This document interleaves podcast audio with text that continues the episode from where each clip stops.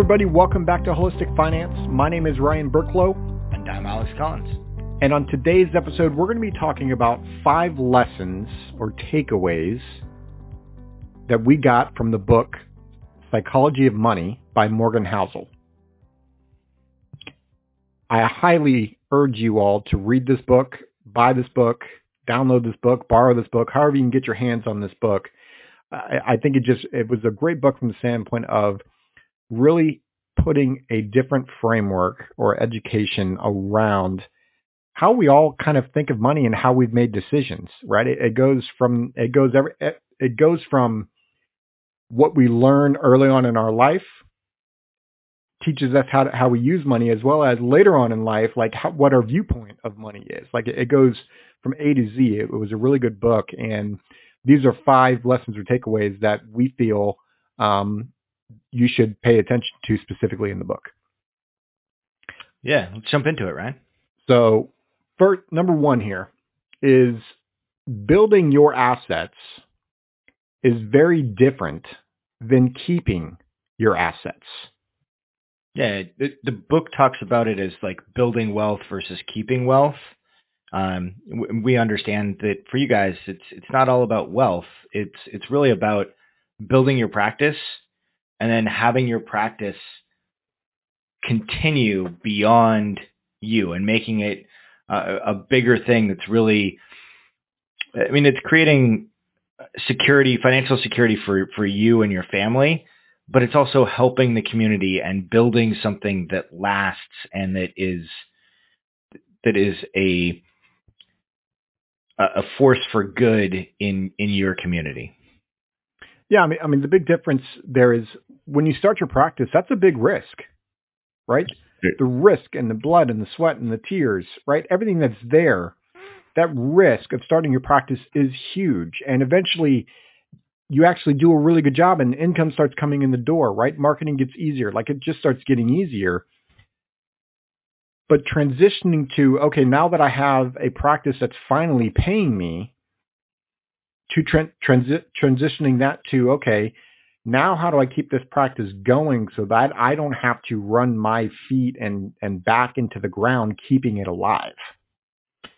Yeah. Um, and it, this is one of those things where so many small business owners, not just naturopaths, but just small business owners in general, really struggle because during the building phase, it's all about you. The practice is you. It's you making it go. And the idea and concept of making yourself obsolete is so incredibly challenging because you've put so much time, so much energy, so much effort, blood, sweat, tears into your education and then building your practice that the idea of like trying to get it to the point where it can run without you it's just like, okay why like it, it it runs so counterintuitive to the way in which we all think yeah it it's just very different and the takeaway from that is i mean knowing a it's different but b we and we've said this before, thinking with the end in mind. At some point, you do have to transition to that aspect, and this is where making sure you've got the right professionals in in, in your in your pocket to help you get there is huge. Yeah, and in, in the beginning, we're like you said, we're taking on that risk, and it's a matter of making sure that we're consistently doing the right things to build up our practice.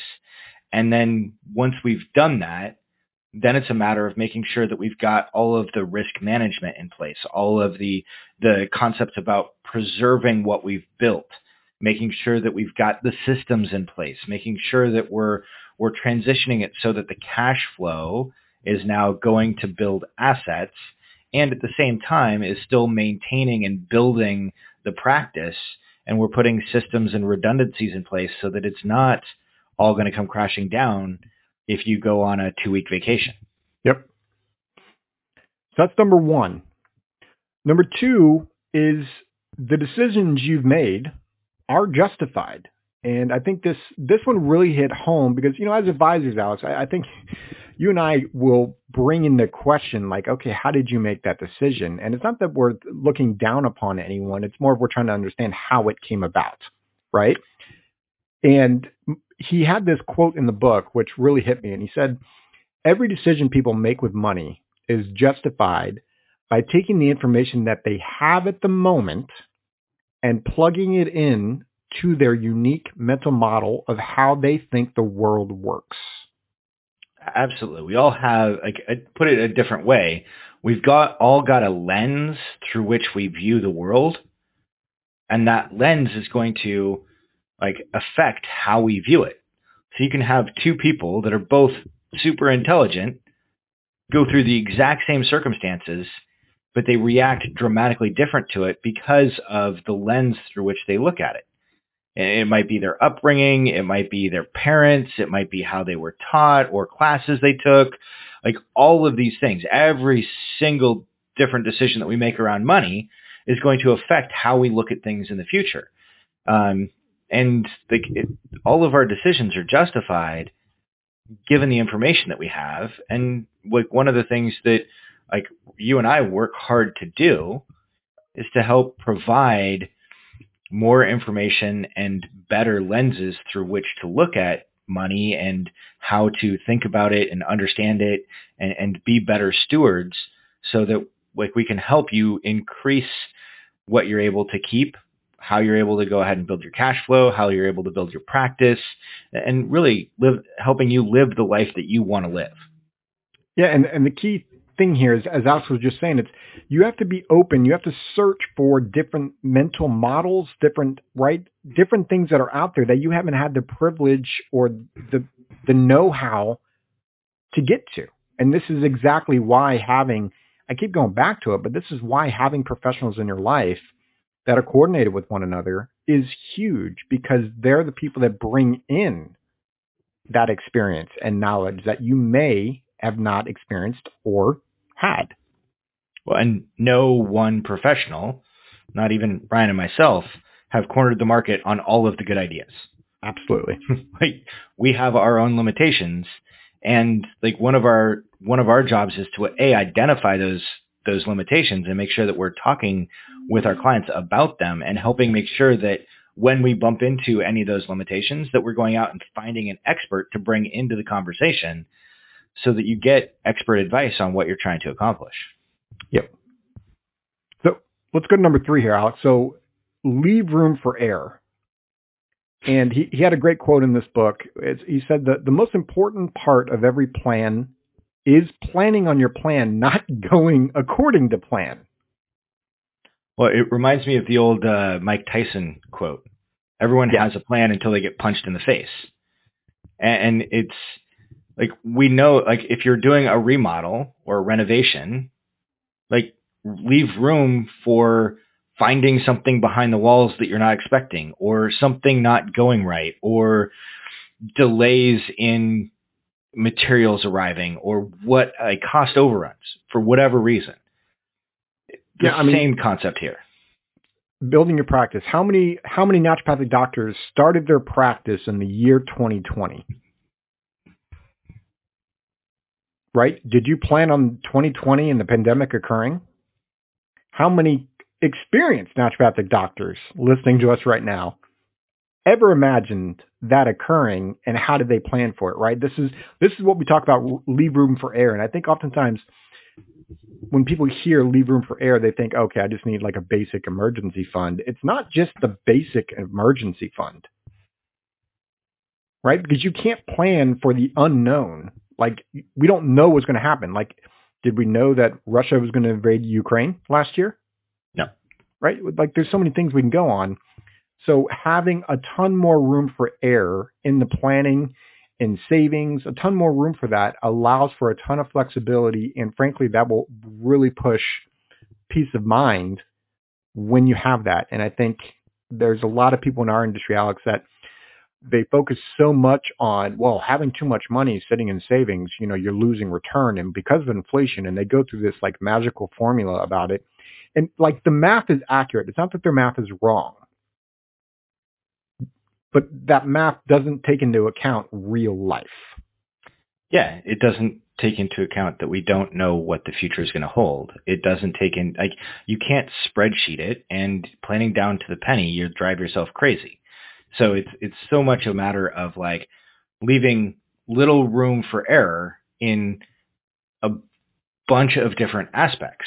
So okay, if we've got a little bit of room for error in our expenses, if we've got a little bit of room for error in our income, if we've got an emergency reserve that helps, you know, make sure that we've got the ability to cover errors when they occur or unexpected expenses when they pop up or whatever the case may be, now we've got a little bit of redundancy in multiple different places and that winds up providing a tremendous amount of security because now whatever winds up not going to plan what we've somewhat planned for it not going to plan. And that allows to course correct significantly easier than if we've planned down to the penny because if it doesn't work out we're in trouble.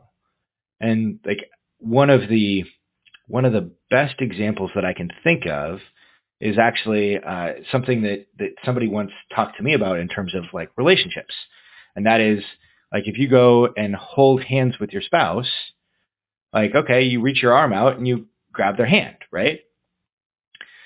But in times that are trying, you almost need to go wrap your arm around their opposite shoulder because then if they can't reach out, you're still there providing the support as opposed to, well, I reached my hand out, you didn't grab it. Yeah. And and it's it's a silly comparison, but at the same time, it, it shows the well, that visual, that visual of being there, right? That rock for them, like that is huge. That's I've never heard that, Alex. That's awesome. Alex, I mean that was amazing. I never give you enough compliments. So there you go. Thank you, buddy. Appreciate it. So number four, um, and this is maybe a question that's really hard to truly answer, but I think the concept and understanding that is really where the, the takeaway is. And, and what I'm getting at here is the answer to the question of what's enough.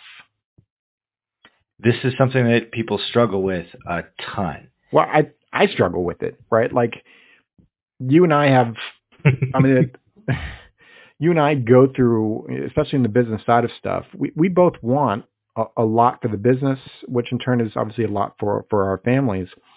But there comes a point where it's like, okay, I need to spend more time with my daughter who's turning 15 next week, who will not be in my house very much longer. Like it's hitting me hard right now. And so what's enough? Like, what is it you really want your life to look like and be? And too often, especially as business owners, we just keep our head down and we keep grinding away because that's all we know how to do. And we enjoy it. Don't get me wrong. I mean, for the most part, we enjoy it. But it's still difficult to take that step back and go, no, I'm actually really happy with what's going on. Like, this is actually what I want. And, and that is the part, and that's the takeaway when I read that, this part in the book. I'm like, man, I really need to take that step back sometimes and really, I wouldn't say check out from the business, but you know, when I'm not in the business and I'm at home, like living my life and not thinking about it is huge. Uh, recharge, recover, like take time away so that when you come back to it, like it is transformative and you're able to like push through stuff because you were able to rest, recuperate, recharge, and be come back renewed. Um, I mean, so much of this, it, like I think of of another book, um, uh, Covey, start with the end in mind, and like really, like we need to have like you and I, you and I do a decent job of talking about like, okay, what are the values? What are we truly trying to accomplish? And then working towards that. That will help with what's enough. And like the only thing we truly know about the future is it's going to change. So like we can go ahead and make sure that we like have an idea as to where we're going and like we're still at control. We're still at the wheel. We can choose to change that. So it's not saying like set it in stone and never change it. It's have some boundaries and have some limits on what and, and understand what you're trying to accomplish as opposed to like when we first started talking about this, I brought up the, the story of Icarus uh, flying too close to the sun and you know falling as a result. It, it's the same concept. Understand where your limitations are and uh, don't don't push through them for the sake of pushing through them. Yep. Love that. Which takes us to our final lesson here or takeaway is, and we call it the man in, in the car paradox. And the way that, um, or we don't call it that, Morgan called it that. Right. And the way that he explained it was he used to be a valet at a luxury hotel in California. And being a valet, he got to see uh, some really nice cars, Ferraris, right? The really luxurious cars pull up. And he enjoyed it and they were just really, really cool. But then one day it finally hit him that he remembered the car. He never remembered the person driving the car. And how often do we buy something really for the purpose of people will think I'm cool if I own this? And the yep. fact of the matter is, is, and this is maybe some a hard pill to swallow. I mean, even me, people don't care. Like they don't think about you really all that much. Like, yeah, your family does, right? Don't get me wrong there. I'm just talking about people in general. Don't think about you as much as you think they do. Well, I mean, I'm reminded of the of the story of like when you got your last car, you were looking at a luxury car, and your wife goes, "Why are you looking at that? That's like, right. that's not that's not you. It's not who you are." And you like your response was, "Yep, you know what? You're right. Like I want to drive something that's nice for me, that takes care of my family, that makes them safe, but I don't need to go get a luxury sports car because that's not who I am or what I want. It actually gets in the way and like starts invalidating some of the other things like step three of leaving room for error, step four, when is enough enough, like all of those different components. Um, you know, if we, if we start doing things for the sake of, oh, well, we think that we're supposed to do X because we've reached Y status or whatever. Um, the good news is that I, I feel like we're preaching to the choir here with naturopaths because that's not typically the, the your guys' issue. Um, so I'll actually disagree slightly. I've I've had plenty of conversations with naturopathic doctors where they have purchased something, and I asked them what did that meant to you and, and value, and it, the purchase actually really wasn't that big of a deal. Like in the grand mm-hmm. scheme of things, they bought it for somebody else, not for themselves. Got it. Yeah. So I think everyone walking this planet, and by the way, I'm not saying that you should never do that. Like that's like don't walk away saying, "Wow, Ryan and Alex don't want you to do it." Like that's not the point. The point is is to analyze where you're spending your money and is it really what you value? Is it really for you? Right. If it's going to make you happy, go do it. right. But as yeah. Alex said, like the car he brought up, I was looking at buying a Porsche. Like in the grand scheme of things, me having that Porsche today versus the car that I've got right now, which is a Volvo S60 sedan, like it it wouldn't really matter. Like it would have been kind of fun to maybe drive it a couple times, and it would be fun driving it. Really, it would have been like, okay, people are going to think maybe I'm cool. In the grand scheme of things, Ryan Burke was never cool, so it was it was not the right decision. And I'm glad my wife called me out on it. And what we're suggesting is have someone in your life to help call you out on that. Which takes us yeah. to the question of the day, Alex. Uh, our question today is which one of these five lessons gave you pause, made you think, caused you to examine yourself um, and and think about things a little bit differently? And that's that's what you and I are after, Ryan. Is we're we're trying to get people to to think a little bit differently about money and make sure that it works hard for you, so that you're not just working hard for your money. So head over to holistic-finance.com and there's a spot for you to either answer that question, and I would actually love for some responses to this question. Like, what of these five res- resonated or gave you pause into what you're currently doing, or maybe had you think slightly different about what you're doing? That's the whole point of this this episode. So as always, we hope this episode brought value, valuable value to you, if I can speak. Mr. Collins. Make a great day. This podcast is for informational purposes only and is not to be construed as tax, legal, or investment advice. Although the information has been gathered from sources believed to be reliable, please note that individual situations can vary. Therefore, the information should be relied upon only when coordinated with individual professional advice. Guest speakers and their firms are not affiliated with or endorsed by Park Avenue Securities Guardian or quantified financial partners and opinions stated are their own. Guardian, its subsidiaries, agents, and employees do not provide tax, legal, or accounting advice. Consult your tax, legal, or accounting professional regarding your individual situation. All investments and investment strategies contain risk and may lose value. This material is intended for general public use. By providing this content, Park Avenue Securities LLC is not undertaking to provide investment advice or a recommendation for any specific individual or situation, or to otherwise act in a fiduciary capacity. Please contact a representative for guidance and information that is specific to your individual situation. Ryan and Alex are registered representatives and financial advisors of Park Avenue Securities LLC, OSJ 200 Market Street, Suite 1850, Portland, Oregon 97201. Phone number 503-221-1226. Securities products and advisory services offered through Park Avenue Securities member FINRA SIPC. Financial representatives of the Guardian Life Insurance Company of America, Guardian, New York, New York.